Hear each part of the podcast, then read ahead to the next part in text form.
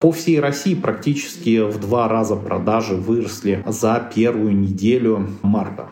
Все будет хорошо, не переживайте. На крайняк я вам посылкой пришлю. В хлеб затолкаю эти таблетки, куплю их здесь, в Риге. Смотрю, там уже 1300. И думаю, так-так-так. А что-то, может, правда купить? Деньги, ну, как бы есть сейчас. Все равно не понадобится мне. Чего бы не купить. И катастрофического роста цен я не увидела. Это меня немножко расстроило. Я думаю, так, что ж, я дурочка, что ли? Привет! Это медицинский подкаст Тинькофф журнала «Прием». Меня зовут Оля Кашубина, я шеф-редактор ТЖ, я пишу о здоровье. А я Султан Сулейманов. Я про здоровье в основном спрашиваю и спрашиваю у Оли. Это еще один специальный выпуск, на этот раз про то, что происходит с российским рынком лекарств. Надеемся, что наш разговор поможет ответить на вопросы, которые болят прямо сейчас. Стоит ли закупаться нужными таблетками на всякий случай? Надо ли срочно подбирать отечественные аналоги или дженерики? И что будет с ценами на медикаменты и медицинские изделия? Оль, я давно не живу в России и довольно смутно представляю себе ситуацию с лекарствами прямо сейчас. И, наверное, самый яркий эпизод, который у меня был, это разговор с родителями, который состоялся где-то неделю-полторы назад, когда они просто в разговоре между рассказами про 10 килограмм сахара, которые они купили, упомянули, что, ну, лекарства у нас вроде есть, запас, ну, вот что-то мы купили, дальше, не знаю, наверное, что-нибудь станет хорошо. С одной стороны, я им сказал, все будет хорошо, не переживайте, на крайняк я вам посылкой пришлю, в хлеб затолкаю эти таблетки, куплю их здесь, в Риге, с другой стороны, я понял, что я даже не знаю, что это за таблетки у них. Это импортное лекарство или это отечественное? Надо ли вообще переживать? Нужно ли уточнять у них, что это за лекарство? Или, в принципе, ситуация довольно спокойная, ну вот как с сахаром. Сейчас ажиотаж, пройдет немного времени, все успокоится, все будет хорошо. Я согласна, знаешь, особенно действительно, когда ты сравнительно здоровый человек, вот как ты и я, что, то есть у нас, как я понимаю, нет такого, что кто-то из нас прям регулярно ходит по аптекам. Если почитать какие-нибудь тревожные паблики, то ощущение, что да, в аптеке все как в продуктовом магазине, абсолютно пустые полки, там продавец сидит, хватившись за голову или наоборот рад, что все продал. Я тоже немножко спохватилась, и потому что думаю, так, у меня есть противозачаточные таблетки, которые стоят ну, не с ума сойти, сколько дорого, там, 1200 рублей за упаковку. Пойду-ка посмотрю, сколько они стоят. У меня вроде есть сейчас, но угу. загляну-ка. Смотрю, там, уже 1300, и думаю, так-так-так, а что-то, может, правда купить? Деньги, ну, как бы есть сейчас, все равно не понадобится мне, чего бы не купить. И действительно установила себе мобильное приложение, такой агрегатор, который сравнивает цены в аптеке. Нашла, что действительно в одних уже там 1700, в других еще 1300. Думаю, о, сейчас пойду сюда. Но заказываешь, и можно только одну упаковку купить. Я так сделала несколько раз по итогу. Потом еще слетала в Москву, и в Москве тоже нашла большую упаковку и тоже купила. Честно говоря, у меня не было в этот момент паники, что лекарство закончится, потому что это, ну, не совсем лекарство, все-таки это контрацепция, и есть куча всяких альтернатив. То есть мой основной мотиватор в этой всей суете с таблетками был только исключительно то, что я знаю, что они будут, или даже если их не будет, я сменю таблетки, или уйду с таблеток совсем, но главное, что просто я их купила подешевле. Я знаю, что у меня сейчас запас там на 5 месяцев, но я решил зайти в приложение, и, честно говоря, ну какого-то еще более катастрофического роста цен я не увидела. Это меня немножко расстроило. Я думаю, так, что ж, я дурочка, что ли?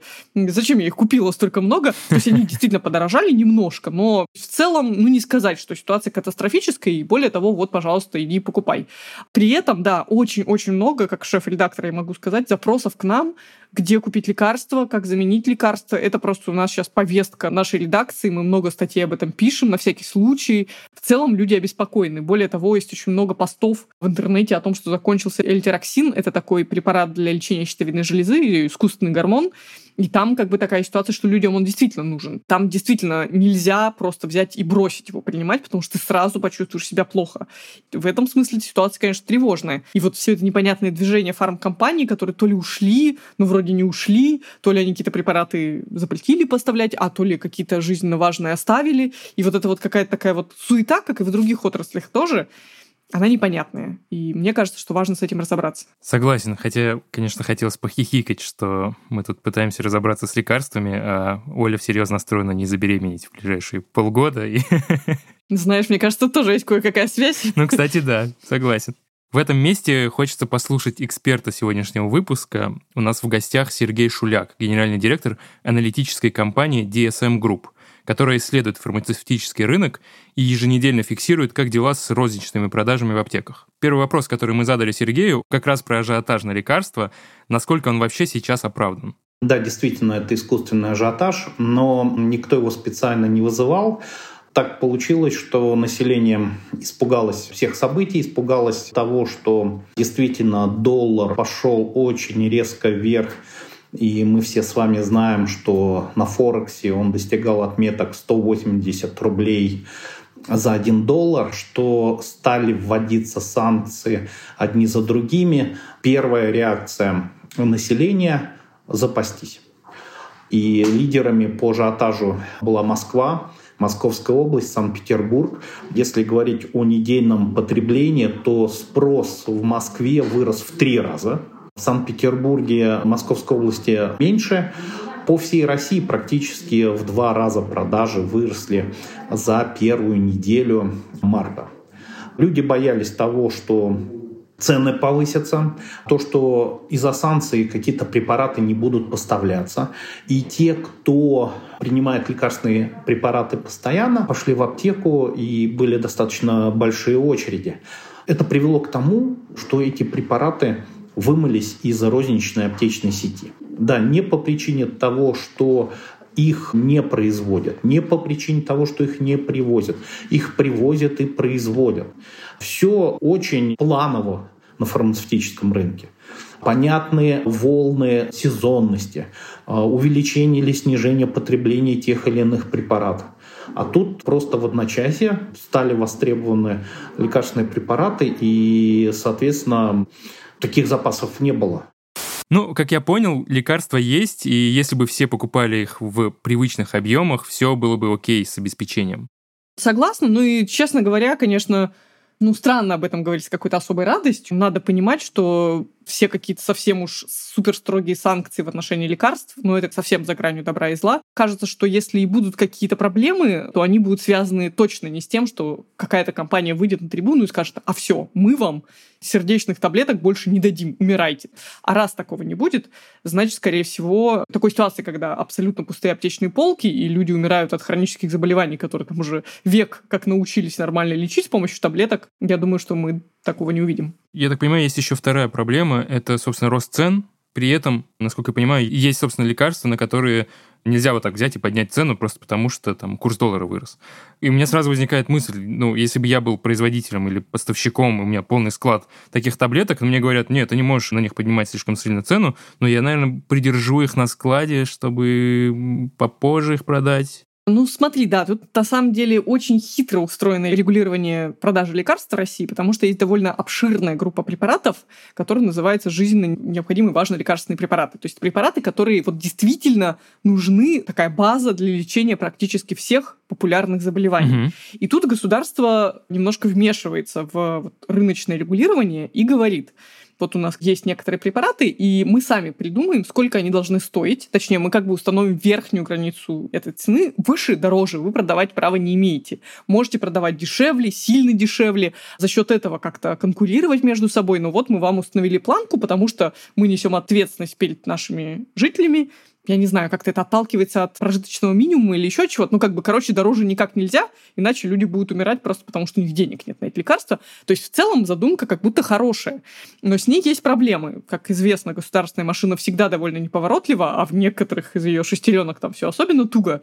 И получается, что вот как раз вот это регулирование, оно иногда приводит к ситуации, когда вообще ни один производитель не готов продавать по такой цене, потому что, например, производство этой таблетки или ее импорт из-за рубежа стоит дороже, чем то, сколько государство готово как бы разрешить, за сколько продавать в аптеках. И получается, что невыгодно никому. Ни аптека не может сделать наценку, ни производитель не может ничего заработать.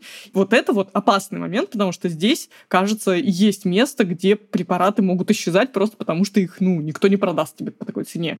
Возможно, тут есть какой-то гэп, месяц, два, три месяца, когда из-за всех этих перипетий может что-то произойти. Например, да, какой-то производитель все-таки разорится, не дождавшись там каких-нибудь, не знаю, дотаций или нового закона, или какая-то аптека закроется, или просто какой-то человек все-таки, придя в аптеку, с удивлением для себя обнаружит, что лекарства нет. Цены на препараты, которые не являются препаратами ЖНВЛП, подросли. Кстати, и на ЖНВЛП тоже немножко выросли цены. Это отчасти стало защитным барьером к вымыванию лекарственных препаратов из розничной аптечной сети. Люди почему в первую очередь пошли в аптеки? Потому что боялись, что лекарственные препараты подорожают. Соответственно, когда вот этот ажиотаж возник, люди успели скупить препараты по старым ценам. Понимая, что курс доллара растет, понимая, что ажиотаж, поставщики стали повышать цены. И уже цена сейчас выше, чем была в конце февраля. И это остудило пыл покупателей э, в прок лекарственных препаратов, потому что они видят, о, уже цена выросла. Уже цена выросла, судя по всему, уже поздно покупать лекарственный препарат. Кто-то уже купил по старой цене сделал запасы. Сейчас ажиотаж спадает, мы видим падение продаж, именно связанное вот с охлаждением этого просто-напросто перегретого спроса. Лекарства все равно сейчас не выросли в пропорции, как вырос доллар и евро по отношению к рублю. Поэтому надо смотреть в будущее и понимать, что в долгосрочной перспективе цены на лекарственные препараты могут компенсироваться в сторону увеличения, вот как вырос доллар или евро, также компенсируется в стоимости лекарственные препараты. Мы это видели в кризис 2014-2015 годов, когда в 2014 году доллар и евро резко выросли по отношению к рублю, а вот инфляция на лекарственные препараты, она растянулась ровно на два года. Здесь может быть такая же картина, она связана с тем, что есть длинное логистическое плечо на фарме, плюс большое количество препаратов производится на территории России, в том числе и зарубежными компаниями. Ингредиенты, сырье, субстанции, они завозятся заранее и есть определенный запас этого сырья на заводах. И, соответственно, то, что сейчас производится, оно делается из сырья, которое поступило еще по старому курсу. Зарубежные лекарственные препараты, понятно, почему они от доллара зависят. Почему препараты, которые производятся на территории России, зависят от доллара? Потому что субстанции, ингредиенты, та же самая бумага для производства упаковки, это импортное все. И даже если субстанции синтезируются на территории России, то там огромное количество импортных компонентов, импортных веществ и оборудование. Оно тоже за доллары, евро. Плюс сейчас проблема с поставкой оборудования, и, соответственно, придется это покупать через третьи страны. Плюс контейнеры сейчас не возят, да, там мы знаем о бойкоте транспортных компаний относительно товаров в Россию. Опять-таки нужно искать пути обхода. Соответственно, это все будет влиять на стоимость фармацевтической продукции, то есть в конечном на стоимость лекарственных препаратов. Ну смотри, Оль, и ты, и Сергей говорите, что в принципе надеяться на то, что цены не вырастут, не стоит что цены довольно объективно не вырастут, и даже вот это вот, ты говоришь, гэп и подстройка рынка и государства, оно все равно, видимо, придет не к тому, что государство железной рукой скажет, нет, все таблетки по 10 рублей, а потому что оно пойдет навстречу и производителям, и импортерам, чтобы лекарства были на рынке. И тут возникает вопрос, если это все дорожает, если я еще и столкнусь со стрессом, когда я приду в аптеку и на ближайший месяц чего-то нет. Наверное, мне нужно искать аналогичные лекарства. Вроде бы, я так понимаю, для многих лекарств, для многих действующих веществ. Есть много вариантов их применения, их брендирования. Я мало про это понимаю, но для меня почему-то дженерик воспринимается как поделка, когда, ну, ну вот как бы есть вот этот дженерик какой-то там, не знаю, мы в гараже собрали. Нет мысли, что это что-то такое, что мне врач предложит. Так, смотри, давай разберемся, что такое дженерики, аналоги, вот это все. Начнем с того, что мы с тобой живем в прекрасную эпоху, когда вообще ну, никто из наших предков не мог бы мечтать о такой роскошной жизни. То есть, когда там твоему предку стрела вонзалась в колено, он шел к какому-нибудь знахарю, и тот ему толок, значит, какое-то лекарство в ступочке и намазывал. И у предка не было вопросов, как бы, а это та же самая субстанция, которой ты мазал соседа, а ты в той же концентрации ее развел, что и соседу, а сегодня ты в нормальном настроении или нет, а вдруг там ты подмешал мне чего-то. Короче говоря, классно, есть какое-то лекарство, оно вроде работает, заживляет, все, я доволен, я довольный пациент. Что происходит сейчас?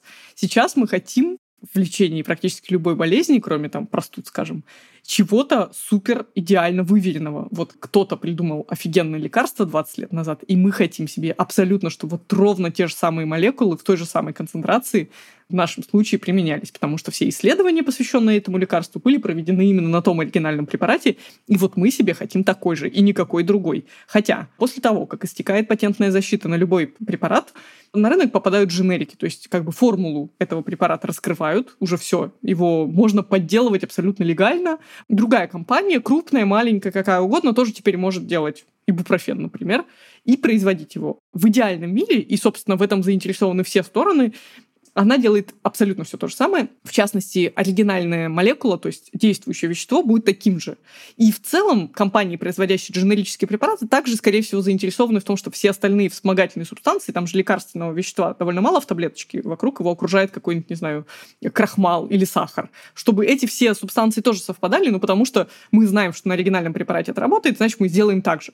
Но начинается, как всегда, при ситуации, когда это не на том заводе сделано, не той компании произведено, начинаются всякие всякие легкие расхождения. То есть может быть так, что они немножко поменяют состав, что-нибудь еще, и вот отсюда возникает такие вот потихонечку это все, накопившись десятилетиями, сделало дженериком плохую репутацию. Хотя фактически вещество то же самое. И компания, которая производит дженерик, она вообще-то как бы ничего не украла, это все было абсолютно официально, и она тоже гордится своей репутацией. И она, более того, заинтересована, чтобы покупали именно ее дженерик, а не оригинальный, например, препарат. Поэтому в целом ничего страшного в дженериках нет. Все риски, которые связаны с дженериками, могут быть связаны связаны только с качеством завода и компании, которая его производит. Есть еще один вариант. Вот в этом моем изначальном примере с предком и стрелой в ноге. Тебе могли сказать, слушай, у меня вот этот порошочек закончился, давай я тебе вот другим порошочком помажу. Он тоже работает похожим образом. Это из другого растения сделано, но он тоже там заживляет и все такое. Как бы если бы у тебя не было выбора, ты бы сказал, ой, да, конечно, какая мне разница, нету того, сделайте этим хотя бы. Это называется аналог. То есть, когда тебе предлагают лечение другим препаратом, может быть, он как раз оригинальный сам по себе, но он другой. Проще всего аналоги приводить как раз на примере противовоспалительных средств. То есть есть аспирин, есть парацетамол, есть ибупрофен. Это все три разные препарата. Они там разной близости и родственности друг к другу, но разные.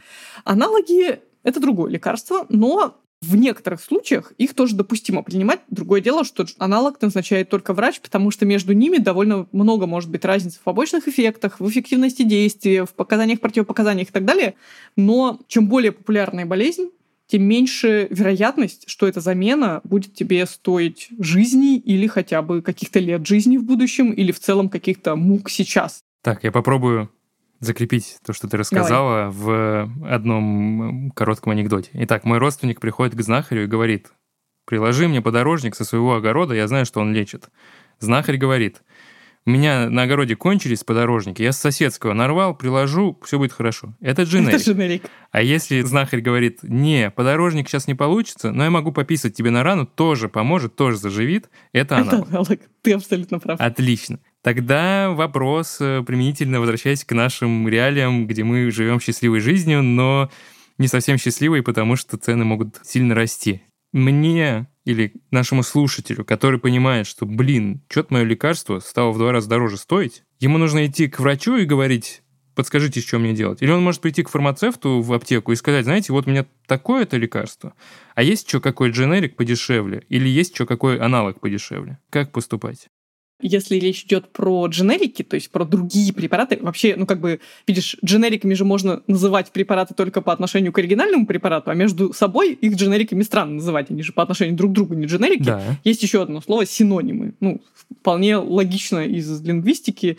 Синонимы, значит, слова с одинаковым значением. Также и здесь. Синонимы — это препараты с одинаковым действующим веществом. Так вот, любой провизор, работающий в аптеке, то есть сотрудник аптеки, по закону обязан тебе, ну, во-первых, про любой препарат сказать, оригинал он или нет, а во-вторых, он должен сказать тебе, какие есть дженерики, ну, то есть какие есть синонимы к этому препарату. Он обязан тебе как бы разложить на аптечной полке все препараты с этим действующим веществом, которые у него есть, и не скрывать от тебя, что они все между собой эквивалентны в плане действующего вещества. Что касается аналогов, Угу. Назначать лечение человеку в аптеке тебе не имеет права. Он не врач, он не знает твою ситуацию, он тебя не обследовал. Но как это обычно бывает в аптеке? Человек приходит и говорит, мне что-нибудь от головы, например. И он, сотрудник аптеки, имеет право сказать, у нас среди средств от головной боли есть вот это, вот это и вот это. У них вот такие действующие вещества. Если они все безрецептурные, я могу продать вам любой. И получается, что фактически он тебе ничего не назначил, и никакой ответственности за твой выбор он не несет. Но почему-то многие люди ограничиваются этой экспертизой, когда выбирают все лекарства. Если ты придешь в аптеку и скажешь, есть ли у вас дженерик этого препарата, ну или синоним подешевле, препарат с тем же действующим веществом подешевле, сотрудник аптеки не имеет права тебе сказать нет, покупай самый дорогой. Как бы так, так это, это запрещено. Он как бы, ты можешь пожаловаться на него, на такое поведение, как бы он не может скрыть от тебя, что у него есть препарат подешевле. Ну, во-первых, как бы да, подешевле, к сожалению, не всегда значит хорошо. Вот я как-то хорошо так похвалила все дженерики, мол, не бойтесь их. На самом деле так -так. тут уже идет конкуренция между репутациями. То есть есть какие-то так называемые компании Big Pharma, то есть компании с огромными, очень большими оборотами денег, которые существуют уже столетия, которые очень часто производят оригинальные препараты, и у них действительно все максимально налажено на производстве. То есть вот есть нурофен, импортный оригинальный препарат. А есть нурофен-нурофен. Препарат, который производился на русском заводе каком-нибудь фармацевтическом, который стоит реально 5 рублей против 50 или 500 рублей оригинального препарата. И тем, кто его производит, в целом пофигу, честно говоря, чего ты о них думаешь. Ну, то есть они тебя не обманули. Они положили действующее вещество в той концентрации, в которой обещали. Скорее всего, если этот препарат не супер сложный и дорогой, ну, скорее всего, в таких случаях ты не будешь за 5 рублей покупать препарат, он сработает. Температуру он тебе снизит. Это супер проверенное вещество, ошибиться сложно. Но фишка в том, что иногда также довольно безответственно производят и дженерики, не обязательно российские, может быть, какие-то и индийские или еще какие-нибудь, или даже из Европы. Ну вот как бы совершенно бездумно, без попытки тебя как-то завоевать как покупателя. Им главное, чтобы ты купил, и у них может быть очень плохой дженерик. Покупать аналог вообще, если это не простуда и тебе не температуру сбить, вообще никогда нельзя, потому что врач мог быть не дураком. То есть, например, он мог тебе даже подешевле назначить какой-то препарат, но с учетом твоих индивидуальных особенностей он знал, что тебе вот этот не навредит, а тот тебя может убить, не знаю, потому что у тебя аллергия на аспирин, например, тебе его вообще нельзя. Или он не сочетается с другими препаратами, которые ты принимаешь, Поэтому как бы влезать в эту схему из разряда «Ха, я нашел в интернете, нагуглил список дешевых аналогов дорогих препаратов, я сейчас сэкономлю себе 500 рублей и вот, значит, Биг Фарме покажу, какой я умный». Так делать нельзя, потому что это очень рискованно. Возвращаясь, в общем, к теме про аптечные полки, ситуация, где всем россиянам надо будет массово подбирать дженерики, очень маловероятна, потому что вообще западные производители намерены сохранять поставки.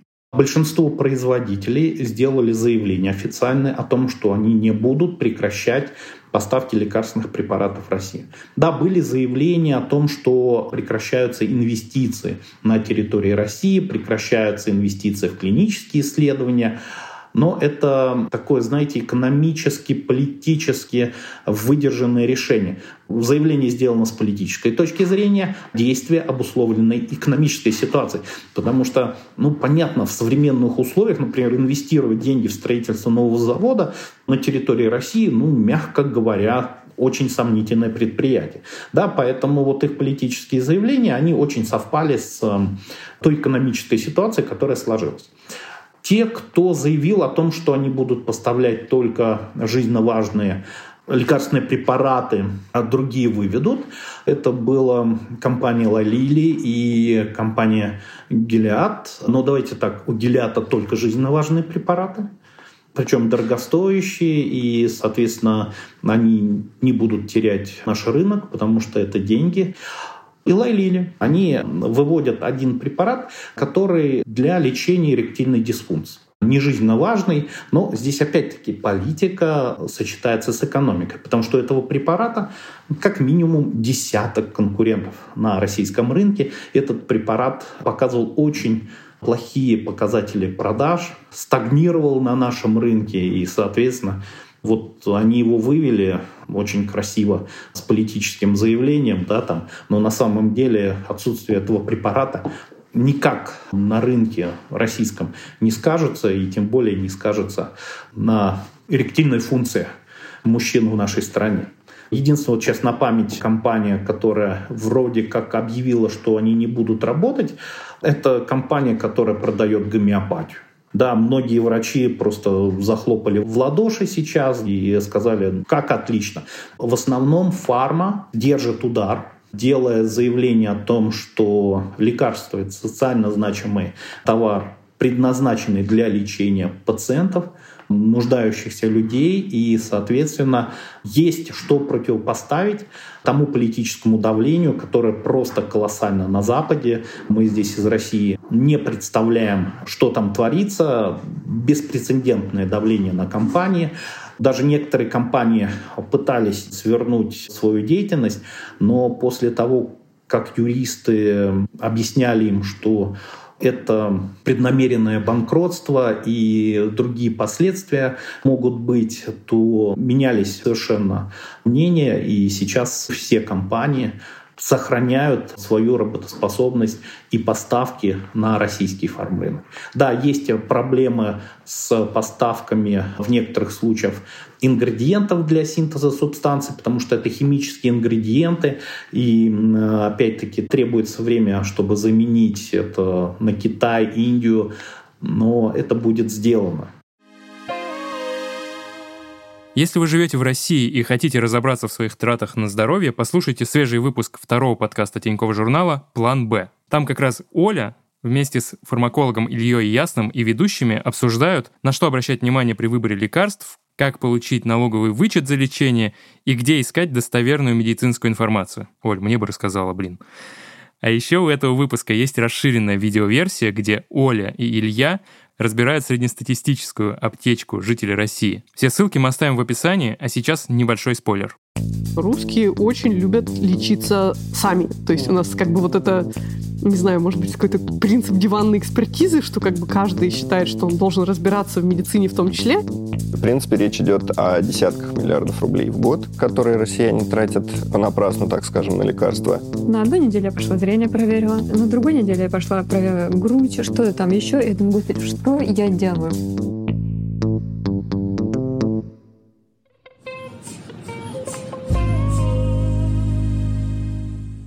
А теперь вернемся к разговору с Сергеем. Мы долго планировали наш разговор, и прошла пара недель до того момента, как мы с ним поговорим. И когда мы уже начали разговаривать, оказалось, что мы очень правильно сделали, что выждали вот эти пару недель, потому что за это время ситуация более-менее устаканилась, и какой-то статус-кво уже более-менее зафиксировался. Две недели назад все то, о чем бы мы с вами бы говорили бы, например, через день могло не иметь никакого смысла. Вот сейчас та нервозность, то непонимание ситуации, оно уходит. Есть понимание, как действовать, что делать. Да, нет понимания по э, соотношению курса рубля к доллару. И это, кстати, приводит э, к одним э, казуистическим вещам. Да, там, даже когда фармпроизводитель, грубо говоря, расплачивается в рублях с иностранной стороной, там эти деньги не засчитывают, потому что они не знают кросс-курса говорят, слушайте, такие колебания, мы не знаем, по какому курсу засчитать вот эти рубли, там, перевести в те же рупи. Индийский банк говорит, что как пересчитывать. Такое же в юанях. Да, там, ребята, а по какому курсу? Мы не понимаем. То есть э, вот мы приостановили зачисление этих денег. Но вот сейчас, во-первых, понятно, что практически все санкции, которые возможны, они применены что ситуация выглядит вот таким образом, а не другим. Понимание, э, как возить, что возить, понимание того, что логистика не умерла, а все-таки идет через ту же Польшу, через ту же Литву, где-то с перегрузкой на другую машину, да, то есть европейская машина там перегружается там на белорусскую машину, и уже идет поставка в Россию. Есть еще превентивные меры, которые делает государство, есть изменения в закон о обращении лекарственных препаратов, где была принята поправка о том, что возможен параллельный импорт в упаковке, не предназначенной для обращения на территории России. Это тоже одна из превентивных мер, которая позволит в будущем оперативно отреагировать э, на прекращение поставок того или иного препарата. Но опять-таки это все превентивные меры для того, чтобы именно защитить защититься в будущем, а не знание того, что что-то поставляться не будет. Нет, пока вот наоборот, все объективные факторы говорят о том, что поставляться будет, и, соответственно, те препараты, которые сейчас находятся в некотором дефиците, они будут появляться в аптеках, но они, собственно говоря, и сейчас есть. Они отпускаются сейчас строго по рецептам, строго нуждающимся, потому что вот если просто их сейчас впустить в свободный оборот, их в запасы приобретут, да, и люди не смогут воспользоваться. Тут еще главное, чтобы правительство наше понимало ситуацию э, относительно изменений цен на жизненно важные препараты. Это те препараты, которые регулирует государство. Вот главное здесь не пережать бизнес, да, потому что производить в убыток эти препараты мало кто захочет. Вообще, действительно, хорошо, что мы сейчас об этом говорим. Мне, честно говоря, больше нравится амплуа человека, который что-то объясняет и успокаивает, чем человека, который говорит, мы все умрем, срочно бросайте нас слушать, бежим за лекарствами. Все еще меня не покидает чувство, что есть подводные камни, про которые, ну, не то чтобы никто не подумал, но всегда есть те, кому на самом деле не повезло. И вот конкретно в ситуации с лекарствами в России – этими людьми, как мне кажется, окажутся люди с редкими заболеваниями, которым и так до всей этой ситуации жилось непросто, потому что у них и так были проблемы с поставками, с какие-то перебои, потому что препарат был редкий, дико дорогой, на него собирали всем миром. А сейчас в этой ситуации сложно себе представить, что внезапно у них как раз все упростится. Кажется, что, как правило, люди, которым нужны очень дорогие, сложные импортные препараты, уникальные, им нужны не только препараты. Потому что как правило, если у тебя серьезные заболевания, это часто сопряжено с какими-то ограничениями в подвижности, в функционировании. И часто бывает так, что из-за этого тебе нужны какие-то приборы, приспособления, что-то еще. И вот представить себе, что все это будет идти гладко, и человеку с тяжелым физическим ограничением все достанется так же легко, как и раньше, если оно и раньше-то легко не доставалось, честно говоря, представить это проблематично. Мне кажется, что будут проблемы, и скоро посыпятся вот эти жалобы от людей, какие-то призывы о помощи от людей, у которых какие-то серьезные болезни, и от фондов о том, что нам чего-то не хватает теперь уже совсем, и что-то пропало. Ну вот мы с тобой все время говорили про аптеки и что там в аптеках можно достать. Когда ты говоришь про людей с редкими заболеваниями, сложно достать лекарства. Мы же говорим не про аптеки, да, мы говорим про вот эти истории, где нам нужно такое-то лекарство из Германии каким-то там образом добыть. То есть это и деньги, и логистика, Иногда нет. Иногда это аптеки, но это препарат, ага. например, ну или даже не препарат, а какое-нибудь медицинское изделие. Знаешь, какая-нибудь гастростома, вот я такое слышала от благотворителей, от людей, которые там поддерживают хосписы или что-то такое. То есть это, например, какая-то просто, казалось бы, пластиковая штуковинка, но ты ее дома в гараже себе сам не сделаешь. И она служит, например, 6 месяцев. А теперь из-за того, что ее невозможно ни в аптеке, ни в интернет-аптеке купить, ни за, ну, за рубежом, может быть, как и можно, но это или дорого, или сложно, или долго. И теперь 6 месяцев закончится, не факт, что они сейчас закончатся, может, у тебя есть какой-то запас, но в какой-то момент ты столкнешься с тем, что ты поменять ее не можешь.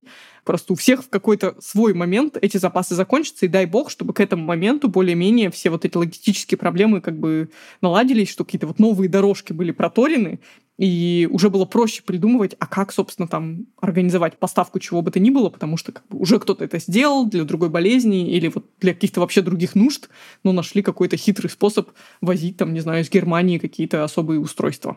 Очень трудно сейчас делать прогнозы, потому что все равно ситуация меняется, меняется практически ежедневно. И здесь скорее мы сейчас занимаем больше выжидательную позицию. Говорит генеральный директор фонда «Живи сейчас» Наталья Луговая. Фонд помогает людям с БАС, боковым амиотрофическим склерозом.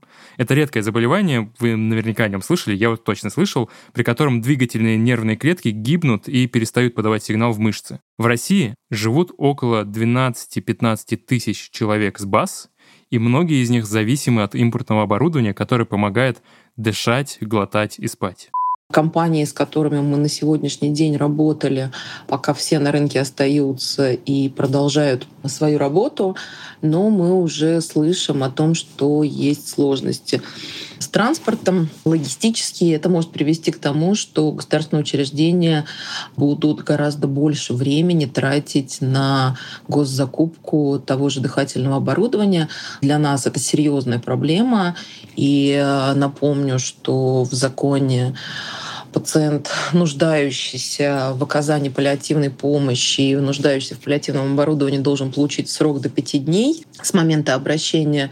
Эти сроки регулярно нарушались и раньше в связи с тем, что процессы не были выстроены и с точки зрения выявления пациентов, и с точки зрения закупки заранее на то, чтобы обеспечить всех тех, кто появляется в поле зрения Минздрава.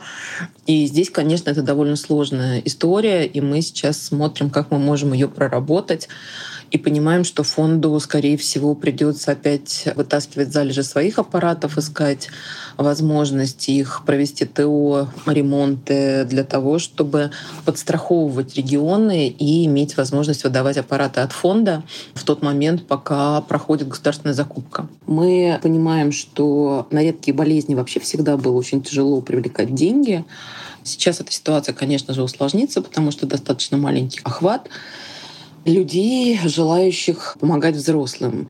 Да, я тоже слышала вот эту историю про то, что сильно сократилось финансирование фондов. Как я понимаю, это случается на фоне любых перипетий больших жизненных, и на фоне коронавируса такое было. То есть люди как бы схватились за свои деньги, стали судорожно менять планы на жизнь. И вот как бы тема благотворительности, если даже у тебя настроен какой-то регулярный платеж, ты такой думаешь, так, подождите, я могу себе это позволить.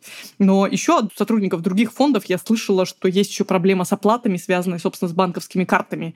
Я, честно говоря, вообще в этом ничего не понимаю, как это работает. Вроде и фонд в нашей стране, и карта. Ну, там, возможно, какие-то сервисы, которые обслуживают это все. И вот фонды говорят о том, что у очень многих людей просто отвалилась подписка. Может быть, они даже сами не сразу заметили, ну, как бы, а фонды-то заметили. У них мало того, что сейчас расходов стало больше, так еще и денег стало меньше. И вот эта ситуация кажется гораздо тревожнее, потому что в отличие от ситуации, что у тебя в аптеке вот сейчас сиюминутно смели все лекарства и завтра их поставят, а я тут доверяю Сергею, ситуация с тем, что люди перестали жертвовать самым уязвимым группам населения, вот это большая-большая беда. А о них, кажется, сейчас действительно думают меньше всего. И если вы хотите помочь фонду «Живи сейчас» или другим благотворительным организациям, которые заботятся о людях с редкими заболеваниями, мы оставим важные ссылки в описании. А еще в описании к выпуску вы можете найти список статей, полезных статей о лекарственных препаратах и хороших дженериках, которые мы за последний месяц собрали в ТЖ, и надеюсь, что эта информация также может быть вам полезна.